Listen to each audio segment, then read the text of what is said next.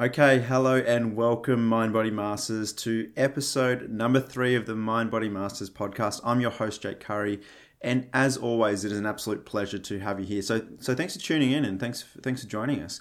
Now, today's episode is going to be another foundational episode, and what I mean by that is I want to help give you guys a new perspective on health and your body and the mind body connection so that you can start to look at things differently and start to draw your own conclusions. So, today I'm going to be talking all about how uh, the environment affects our body and how stress affects the body. Now, this is going to piggyback off episode number two, how the body follows the mind, and it's going to give that a bigger picture. It's going to extrapolate that a little bit more. So, if you haven't listened to episode number two, make sure you go back and check that one out in full before you uh, listen to this podcast. So, the reason I want to help people with a new perspective, and that is one of the three pillars of what being a mind body master is, is understanding how your mind body connection works so that you're able to use that to your advantage to um, help heal yourself, to break through some of the, the barriers emotionally that might have been keeping you stuck. But one of the biggest things that this is really important for this is particularly important for people out there that are constantly worried about disease. They're constantly worried about getting sick. Um, they're always anxious about their hereditary, like understanding that they like thinking that they might have some kind of disease or they might be prone to some kind of disease and living in fear of that. This kind of information is for these people. So um, stay tuned. This episode is going to be an absolute doozy. Hello, my name is Dr. Jake Curry. I'm a chiropractor and I specialize in the mind body connection and teaching people how to heal themselves. Becoming a mind body master allows you to break free from the old emotions and patterns in your mind that have kept you stuck so that you can heal yourself physically from the inside out, unlock your true potential, and feel truly inspired and energetic once more. If you're ready to learn how to harness the healing powers of your mind and develop the tools to become emotionally bulletproof, well, stay tuned as we heal, grow, and evolve.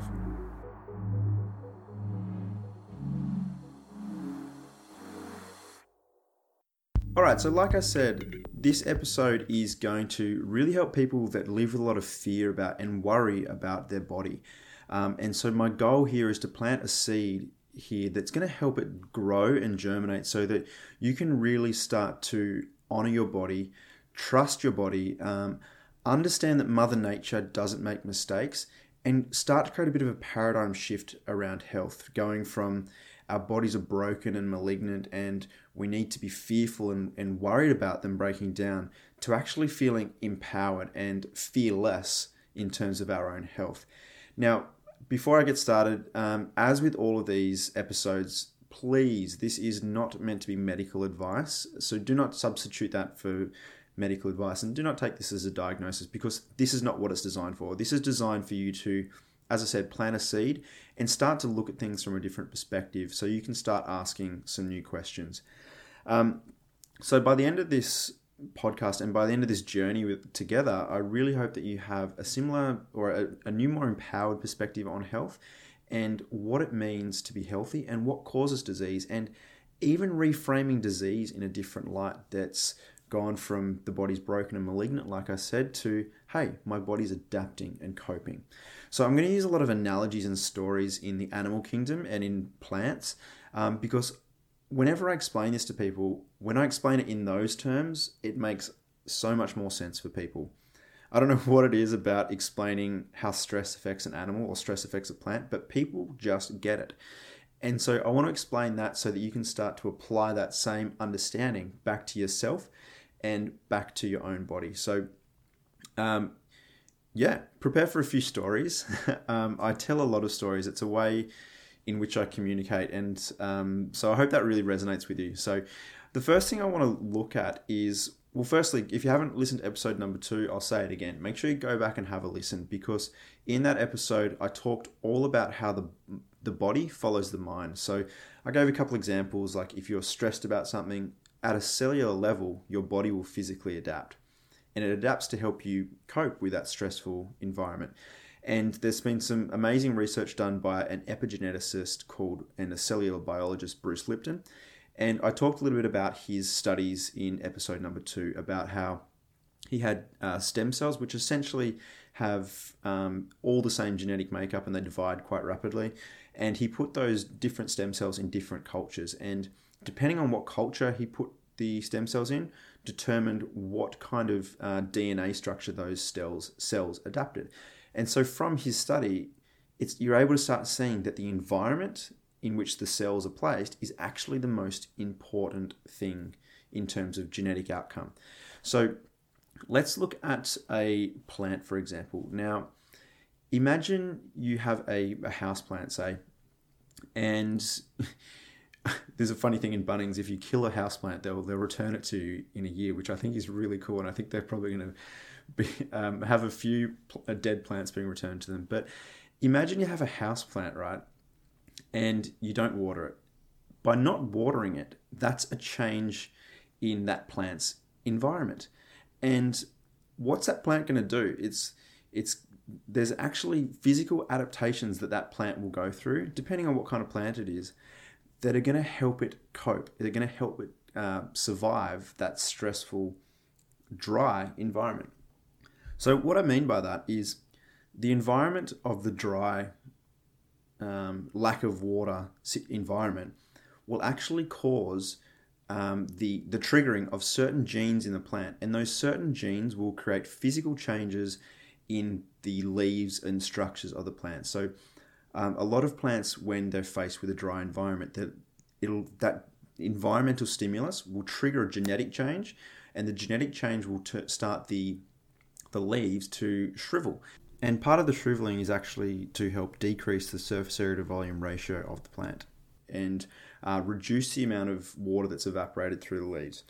I don't know if that's 100% correct. I'm not a horticulturist, but you get the idea. This stressful environment or lack of water cause the plant to physically adapt to try and conserve water as best it can.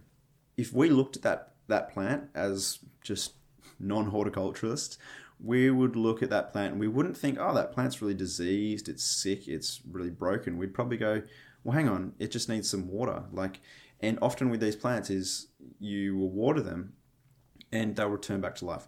I had a plant uh, called a peace lily um, for anyone out there, and I'm a pretty bad plant parent. And these peace lilies, they give you a really good signal. So when I haven't watered them enough, they'll physically droop and start to drop. So this is an adaptation um, designed by the plant to help it cope with the um, change in environment. And as soon as you water them, boom, they spring back up to life. So that's an example of how an adaptation occurs because of a change in the environment. Now, let's just look at an animal now. So let's look at how a change in an animal's environment can trigger something similar. So imagine you're a deer and you go down to your local watering hole, which you go down to every single day, and all of a sudden the, the watering hole is dried up. That would be kind of a stressful event for an animal. It would be kind of unexpected. And that stress or that perceived danger that the animal would experience would start to signal physical changes in the body. So I've been studying something called German New Medicine for the last six years and practicing that um, and using that as a roadmap to help clients understand the old emotions and stresses that have caused their disease.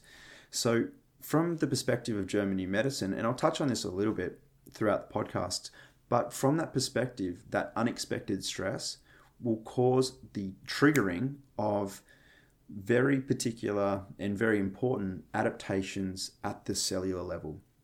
And this is this this goes down to the same principle that Bruce Lipton talks about is you change the environment and the cellular structure and and genetics will actually adapt. So in that example of the deer being down at the watering hole and there's no water, that would signal a very particular type of change at the level of the kidneys.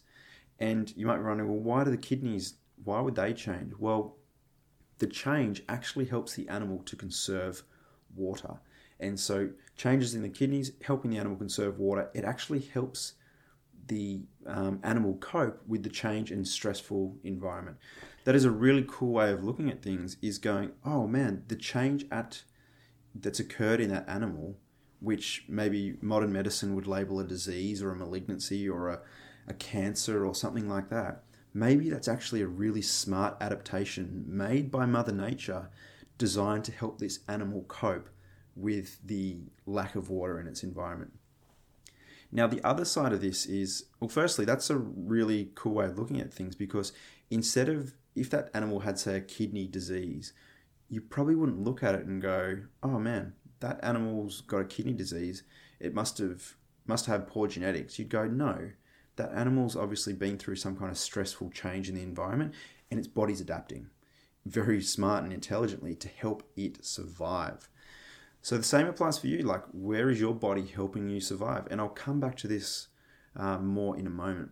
But another great example of this is imagine you studied a, a particular group of, I don't know, meerkats, and you studied them for 100 years. Well, they've been studied for 100 years.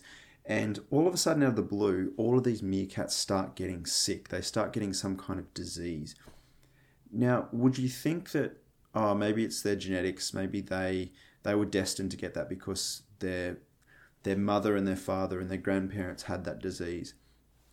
You wouldn't likely think that when something started like that. It's you wouldn't look at a group of animals and go, oh, hang on, maybe they've contracted some kind of disease, or maybe there's a genetic mutation that's occurred in the last round of breeding that's given them this disease. You wouldn't think that. You'd be going, what has changed in their environment? And you'd look and you'd go, okay, well, has their maybe their water supply has been changed, or maybe their food chain's been disrupted, or maybe the I don't know, there's some kind of pollution in the ground, or maybe they've been under a lot of um, territorial stress because there's um, a new housing estate that's moved in and, and taken over some of their breeding ground.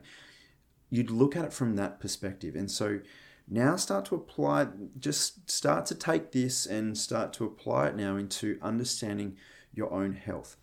Now, one of the, now German New Medicine is amazing. And if I haven't, if go and have a look at it, there's, there's heaps of stuff out there online that absolutely slams this work because obviously when anything goes counter to the medical model, well, then it's met with a lot of um, criticism and a lot of um, a lot of aggression, really, as well. So, but, but one of the things that um, in German New Medicine is that disease is not only smart, but it runs in two phases. So, what I mean by it runs in two phases, well, again, I'll give you another story, but imagine you go to the gym. So, this I'll, I'll go back a step. There's two phases. Is there's a stress phase when, like that um, deer, when your body's in that heightened fight or flight stress state because, oh man, there's no water, there's been some kind of unexpected change in the environment, that stress state actually causes the body to adapt in a certain way. That's the stress phase. And then, so let's say in the deer, that stress caused the um, the kidney cells to grow extra and help you to conserve water in some capacity. Um, won't get into the specifics of that, but just just take that as an example. When the water fills back up when it rains, and the deer goes back to the watering hole, all of a sudden there's water again, and he or she's like, oh, man, I can relax. I don't have to worry anymore. And so, because the stress and the, the environment has changed, the changes at the cellular structure that were there are now no longer required. And so, what would actually happen is the body would start to, if it, if it grew extra cells, for example, to help you cope, well, then those extra cells would start to be broken down.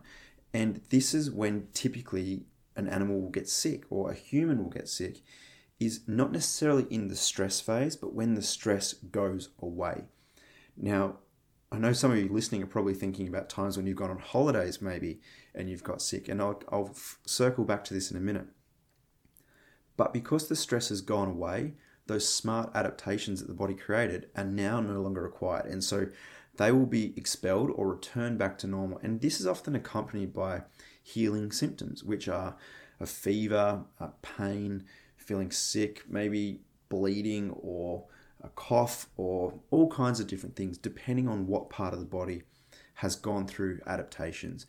And so you look at that, and this is going to lead into episode number four how to trust your body. Um, so stay tuned for that one.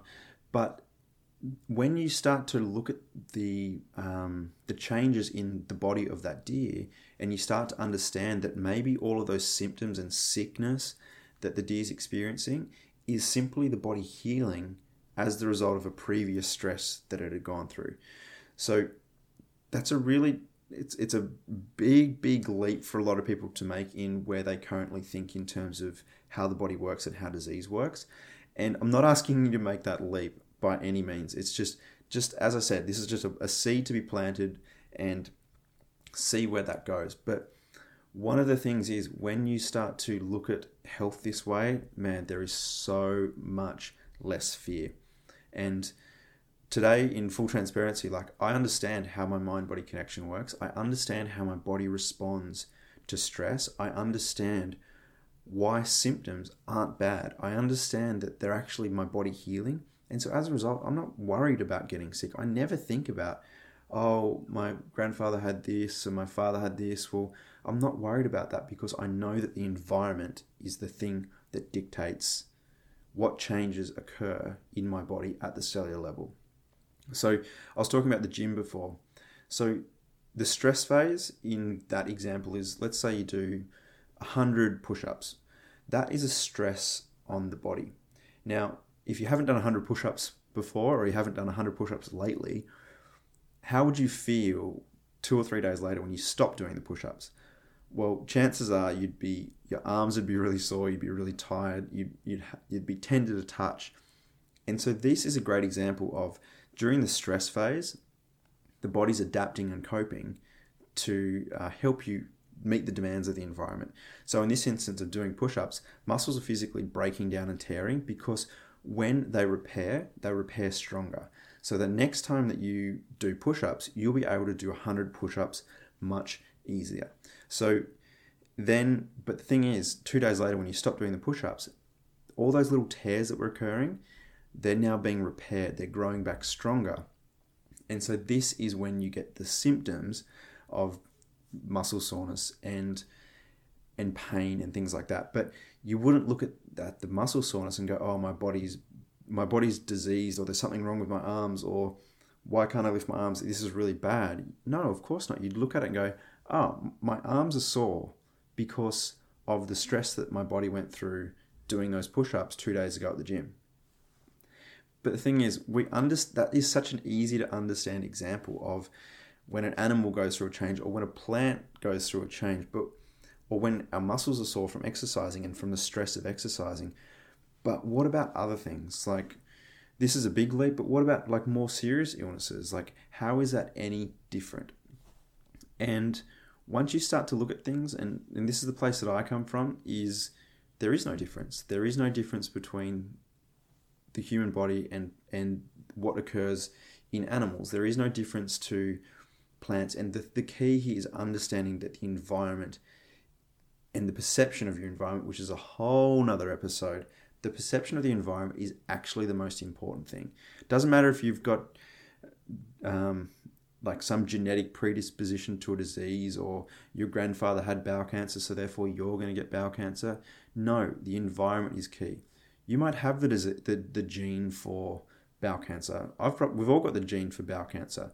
But the thing is, the environment determines if that gene is switched on or switched off, and if that disease or adaptation is actually going to express. So, from that place, it's all about what can you control. And worrying about disease and worrying about your genetics and worrying about, oh, maybe I'm going to get breast cancer because my mother got breast cancer, that is a pretty disempowered state where you're the victim of your hereditary.